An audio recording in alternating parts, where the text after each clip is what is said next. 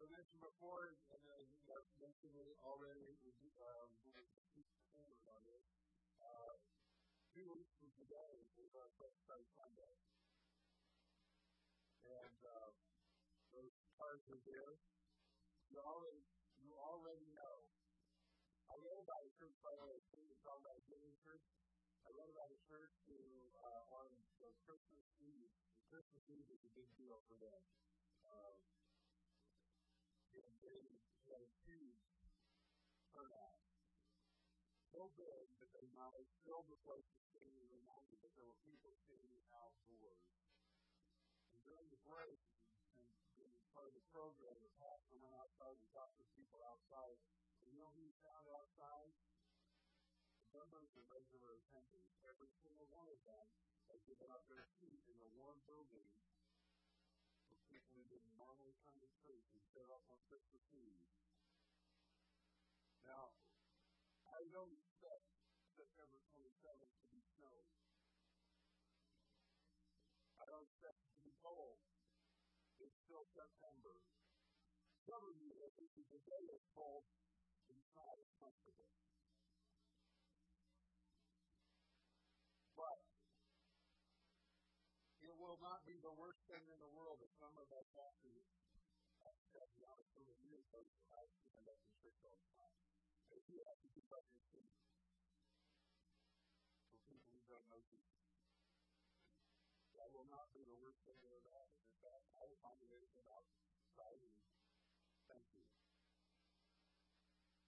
We're right back. We're pumped. We're ready. Let's go this way. Okay. You're not okay. Let's just keep talking. Coming back. Thank you for following the service, and we're going to have a great time.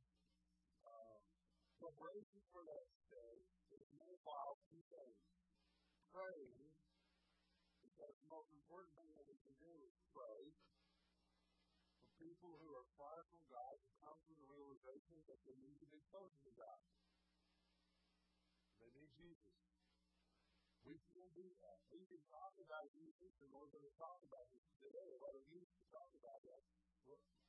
We cannot make people sense their need for Jesus. Only the Holy Spirit can do that. So we need to pray and pray hard. We also need to purposely invite people to God. There's a little Bible verse. You have not because you ask not. That's true by prayer. People coming to church with us. We don't ask. Odds are really good, they'll never be good. Just throw that out there. The followers of Jesus, we have one mission. Our mission is to make more and better disciples. This requires that the point of Jesus to people we don't know yet, the people that we interact with on a regular basis. Bring out Jesus to others. It's called evangelism. If they don't know that, it is called discipleship if they do. So we just point out Jesus to each other. If we're followers of Jesus, and we point out Jesus and how he's working in our lives and the lives of other people, that discipleship works with evangelism is the person having to follow Jesus. It's all the same thing. It's all the same part of the same process. It's what God wants to do in our lives. And as we do this, we need to remember 5 foundational facts. They support it. You know, we do everything we do. Point out Jesus and encourage people to know Him. They form basis for natural ways of doing what God is doing. First of all, every human being is created in the image of God. Every person has value. That value is determined and expressed on the cross when Jesus died for us. God says you are worth dying for. The Creator of life says you are worth dying for. I want to underline every single person you will ever meet, even the biggest jerk you've ever known. Yes, that one. You just thought of it. Yeah. Their worth Jesus died for. Okay? Everyone you ever met. They're already instructed and at work in their life.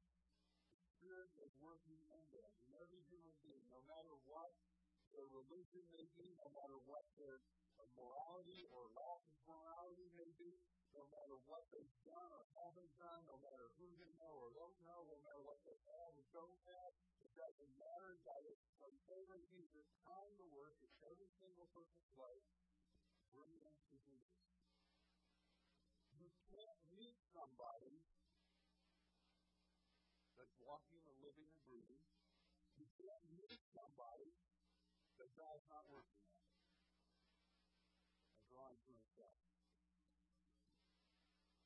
The best thing about every person you do is liking to God. All the good stuff about you, and all the good stuff about me, all the good things about anyone else over you is liking to God.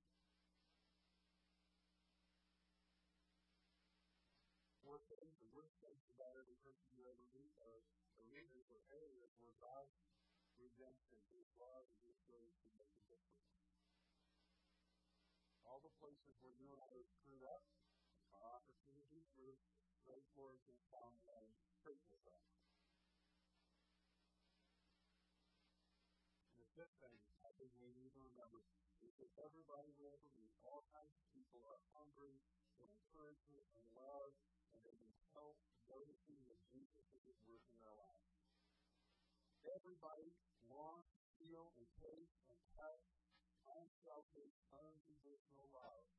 It's a longing that God put into us, into our spiritual DNA, into a world filled with disappointment, fear, cynicism, and negative forces often muffle that cry and that desire. They never completely drive out the fact that the Heavenly Father is whispering in their ear, "Come home. Come home to me. Let me love you, and then you'll be done." It's always there in the background. It's waiting to be amplified and clarified by simple acts and words of love and care. The touch of God's people. There God's mercy and kindness, and when they get through the serious and wonderful things that happen in people's lives. That's what we want to talk about. So we've got these 5 minutes. Everybody's saving God's hands, and they're valuable to them. God's at work in everybody's life. The best thing in every person's life are gifts from God, blessings from Him.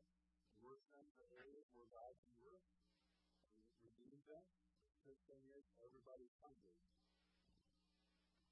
How we act in light of these foundational facts will be summarized by the direction to the angel gave to Jesus and His King Jerusalem on Sunday morning a couple thousand years ago. Matthew 28, verse 8, it says, "The angel said to the woman, 'Go quickly and fast.'" Go quickly and fast. To go means that we have to move, we have to do something. It means however small, however modest it is, we've got to do something. We've got to get off of our feet and get on our feet, leave our comfort zone, and go to a place where we can go to somebody who needs Jesus. Quickly means we're going, go quickly. Second word, quickly means the time is precious and it's an active. So there are some ways in which we're battling against time. We have a lot of time. We have absolutely no time. Not sure which. Got all the time in the world. How long is the world going to last? Not sure.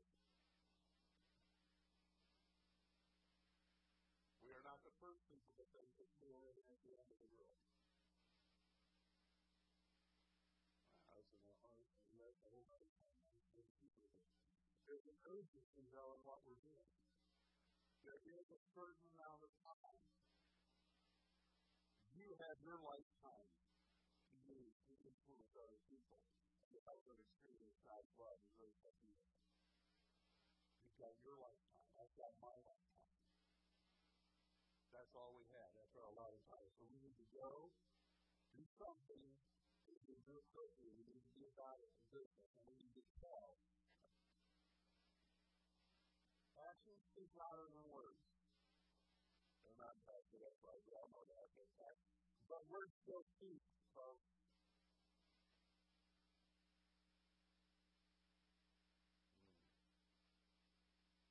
Tell us to lift up the name of Jesus, to talk to people about who He is, to tell who He is. To everyone has the potential to become a different kind of person, to become a child of God, to become more and more like Jesus. There's a time when I love you through our good actions, through our spirit and loving, through our acts of generosity. There's a time when we need to explain why we're doing this. We're not just meeting up people.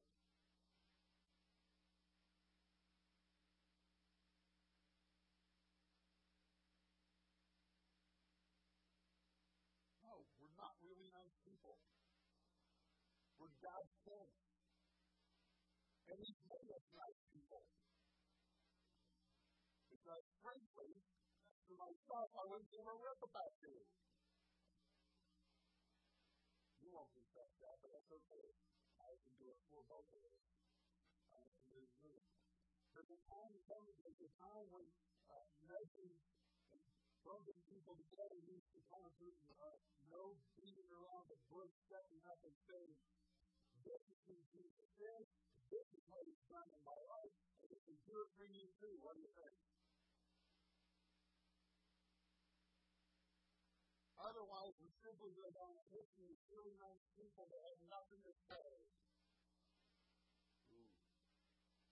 Look back records the story of the Holy Spirit. Often it reminds me of the acts of the apostles, which is okay, but it's really the acts of the Holy Spirit through the Acts. Because the apostles were nothing like what happens in the book of Acts. So the Holy Spirit came and started working in that truth. The Holy Spirit, the Acts of the Apostles, the earliest followers of Jesus, the new found about, a little over three-fourths of the way through the Bible between the book of John and the letters of the Romans. So we're going to be in chapter 26 today. But then we're jumping in the middle of the story. We're the end of the story. So we're getting close to the end of the story here. In this chapter, the Apostle Paul has been arrested by the Roman army because his presence in Jerusalem caused a riot. It's interesting. The rioters were not arrested, except Paul. In fact, the rioters were trying to kill Paul, and so the Romans arrested Paul. Because obviously, if those people are trying to kill you, you must be something must be wrong with you. Very interesting. I always find that one way to get a perspective question. They found out that there was a plot related to kill Paul, the number of things to kill him. So, as a Roman citizen, Paul invoked his right to appeal to the emperor, to appeal to Caesar to hear his case. So I will not go back to Jerusalem where those people want to kill me. Take me to Rome. I will explain to Caesar what's going on. I will present my case to Caesar. And while he's waiting for transportation to go to Italy, Paul tells his story to anybody who's going to listen in this particular occasion. And the governor of the area and the king, the royal entourage that come together, and all have the opportunity to tell his story to them. They want to hear. He did something we all need to know. In addition to those five foundational facts that we talked about earlier, this is the sixth one. I can probably just call it six, but then, I you can figure out something like salvational that's certainly absent. That's a preacher joke, I'm sorry. It's something we know that Paul knew that we need to know, and that is that your story is part of Jesus' story. When you're a follower of Jesus, your story is part of Jesus' story, and when you tell your story, it encourages other people to trust Jesus with their story. So listen to what Paul says. We're gathered together. King Agrippa says to Paul, "You may speak to me with them." So Paul, gesturing with his hand, says, "I'm fortunate, King Agrippa, that you are the one doing my defense today against all these accusations made by the Jewish leaders, for I know you are an expert in all Jewish customs and controversies. Now please listen to me patiently. As the Jewish leaders are well aware, I was given a thorough Jewish training from my earliest childhood, but among my own people and in Jerusalem, if they would admit it, they know that I've been a member of the Pharisees, the strictest sect of our religion. Now I once saw, because of my hope in the fulfillment of God's promise of these who are ancestors. In fact, that is why the 12 tribes of Israel jealously went from God night and day, and they shared the same hope I had. What your majesty, they accuse me for having this hope. Why did you see an incredible picture of you that God can raise his head? I used to believe that I would do everything I could to oppose the very name of Jesus for Nazareth. Indeed, I did just that in Jerusalem. Authorized by the leading priests, I caused new believers there to be sent to prison. I made them go to Jerusalem when they were condemned to death. Many times I had them punished in the synagogues for giving the truth to Jesus. I was so violently opposed to them that I even chased them down in foreign cities. One day I was also commissioned to Damascus, armed with the authority and commission of the leading priests. And I knew, Your Majesty, as I was on the road, a light from heaven brighter than the sun shone down on me and my companions. We all fell down, and I heard a voice saying to me in Aramaic, 'Saul, Saul, why are you persecuting me? It is useless for you to fight against my will.' 'Who are you, Lord?' I said. The Lord replied, 'I am Jesus, the one who are persecuted. Now get to your feet, for I have appeared to you to appoint you as my servant and witness. You are to tell the world that you have seen what you have seen, and what I will show you in the future, and I will rescue you from both your own people and the Gentiles. Yes, I am sending you to the Gentiles to open their eyes, so you may turn from darkness to light, from the power of Satan to God. Then they will receive forgiveness for their sins, and begin a place among God's people who are set apart by faith in you.' And so, in Agrippa, I obeyed that vision from heaven. I preached first to those in Damascus, and then in Jerusalem, and throughout all Judea, and also to the Gentiles, that all of the generation of the Church of God, and proved their shame that it is as they do. Some Jews arrested me in the temple for preaching anything I did with me. For God has protected me by us in this present time, while he testified to everyone from the least to the greatest. I did nothing except that the prophets and Moses said what happened, that the Messiah would suffer, and be the first to rise from the dead, and in this way announce God's life to Jews and Gentiles alike. Several pastors shouted, 'Oh, that is crazy! You must study as soon as you come to me.' But Paul replied, 'I am not explaining most pastors. What I am saying is, over truth, and King Agrippa knows about these things. I speak boldly, for I entreated to them for all to leave with them, for they were not done in the corner. King Agrippa, do you believe the prophets? I know you do.' Agrippa interrupted him. 'Do you think you can persuade me to be a Christian so quickly?' Paul replied,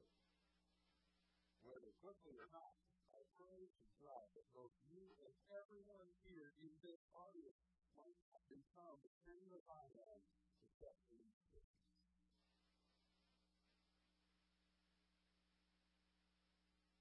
That's Paul's story.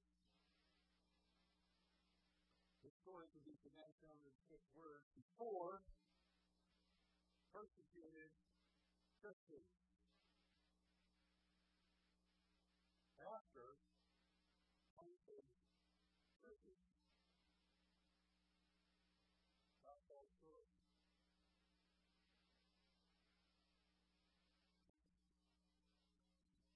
They belong to what? The story of the people.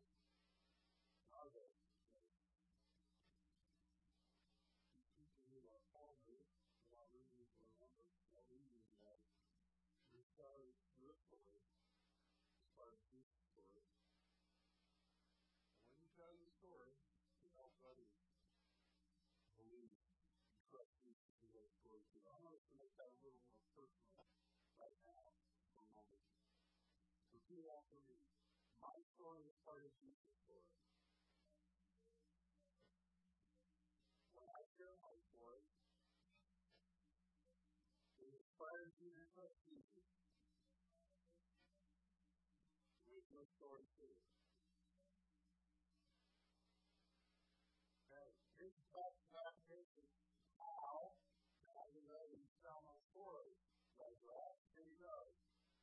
Number one, think about your life before Christ, and then you can just tell it with you, even in the number of words. Paul's story started with 2 words: persecuted Christians. You can expand that into a very long story about how he did that, but he summarized everything about his life before he met Jesus and was persecuted Christians. My story starts with a simple word: cynical, empty, empty spirit.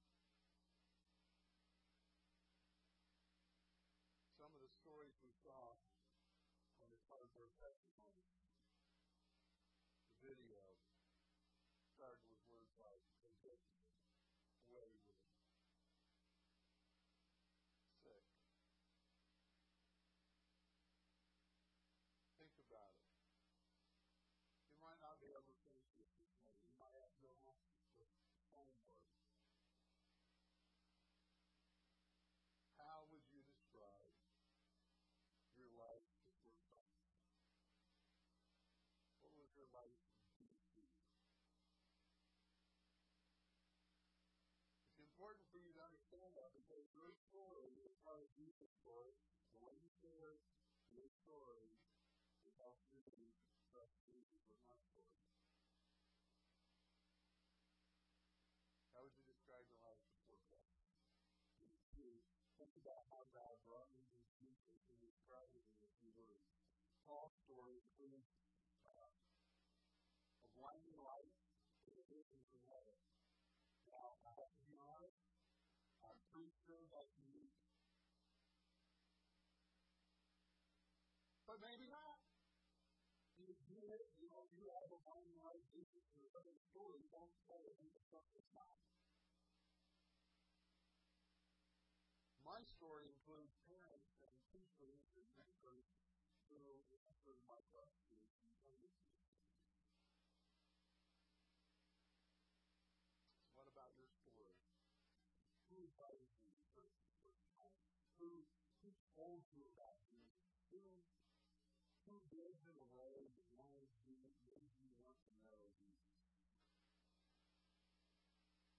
How would you describe the way that God brought you to Jesus? It's significant because your story started Jesus' story.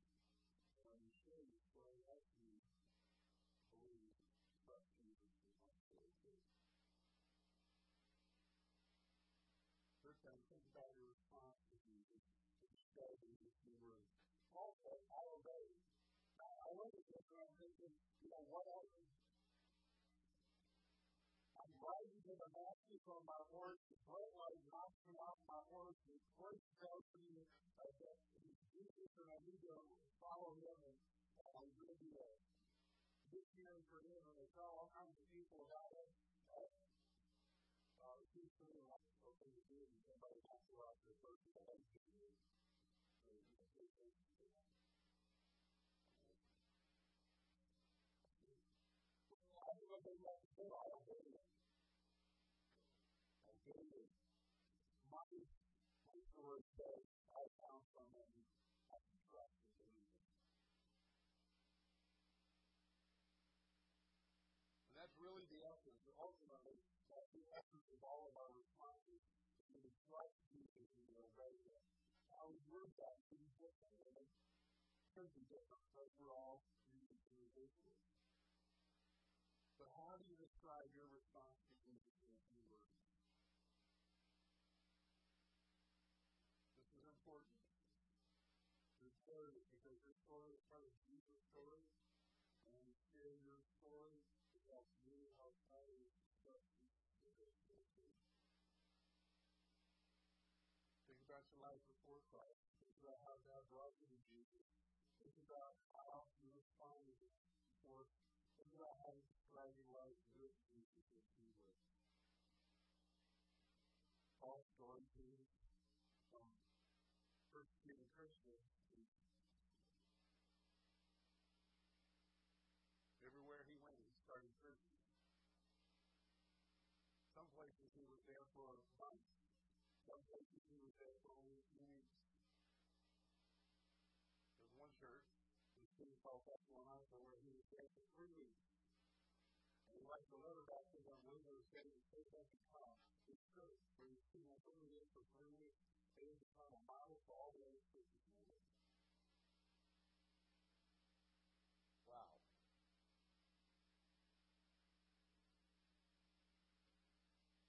My story comes from trying to teach Jesus skills to faith skills into the mission.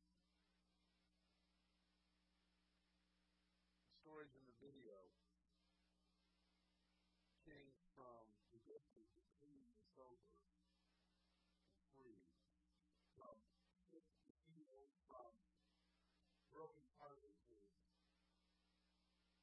filled with joy, from bitterness to forgiveness. About you. How following Jesus changed your life? What words would you use to describe the way Jesus has changed your life? Knowing how to share your story with vital American people toward Him is often about family because your story is part of your story. When you share your story, it inspires you and inspires others to trust Jesus. Personal one more time for you to do that for me. My story is part of Jesus' story. When I share my story, it inspires you to trust Jesus. It's your story too. Every evangelism witnessing class I have ever witnessed up until a few minutes ago, I was trained to convince others to say a prayer. Now, I'll just be honest with you. One of the reasons I've been a spiritual business here is because I can spot sales presentations with both eyes closed.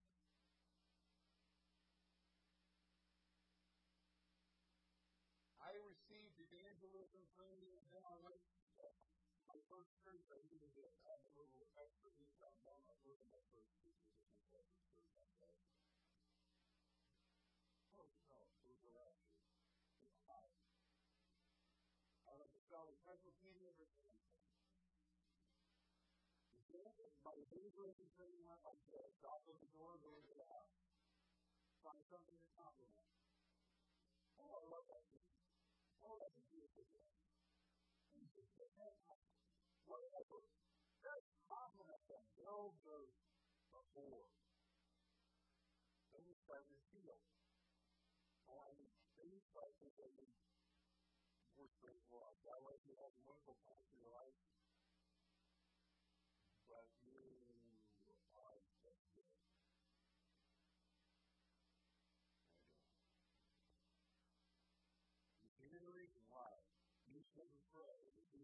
that you're saving you with. He's ready to answer any reason why they might have, but they might have, and all they need to do is go to pray with. Now, I understand this because I understand this is go now quickly. Go quickly and tell, my friend. This is true. Go quickly and tell. I understand quickly, urgency. That was my daily mission training. I remember doing the same with media. The song in the same with media. Knock on the door. When you get inside, find something to talk about. Oh, what is this? Oh, the children must be doing well in school. They have to do both sides of the day on the refrigerator. And all the children are still before. Now start talking to them about how important it is to have them start to do that.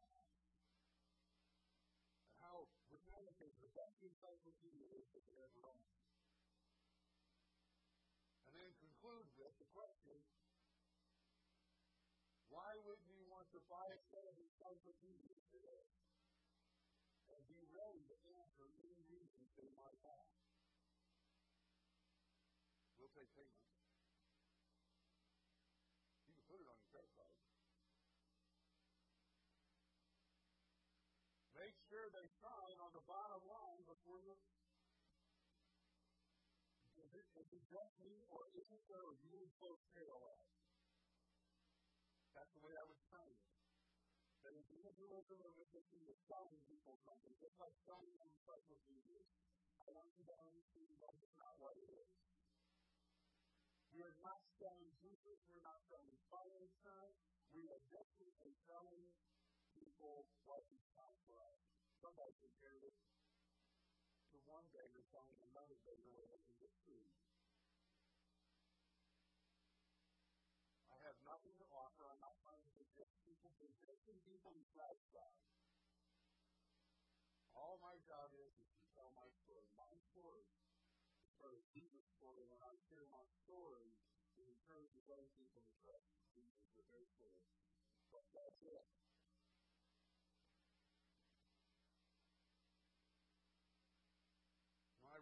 Is to share my story, to tell other people how Jesus has changed me, and let them convince them that they need it.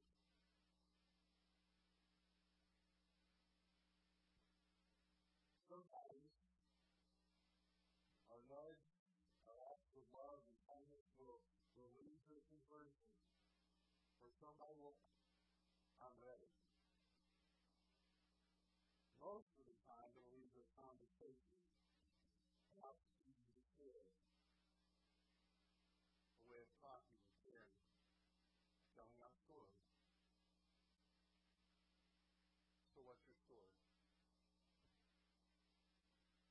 We take the time to prepare your story about Jesus, working your lives in order to share your story and encourage somebody else. If you were to do a cardboard testimony, what would it say? What was the front side and before Jesus said, and what was the back side and after Jesus? What would it say? That you don't have a story. Because you're not following Jesus. There is no better time, there is no better place to begin asking Jesus to come to your life than here and now.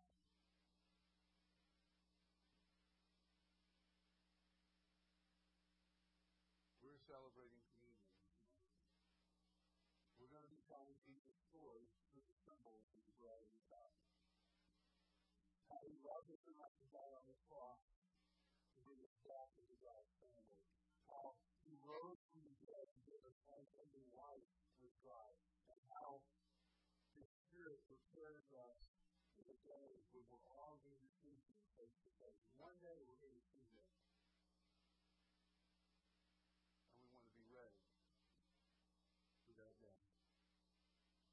Jesus' story changes everything. He changes all our stories when we follow him.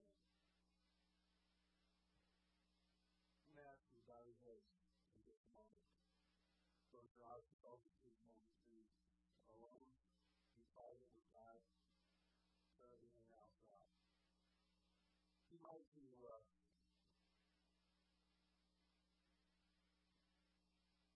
like that Jesus to come into the story of her life.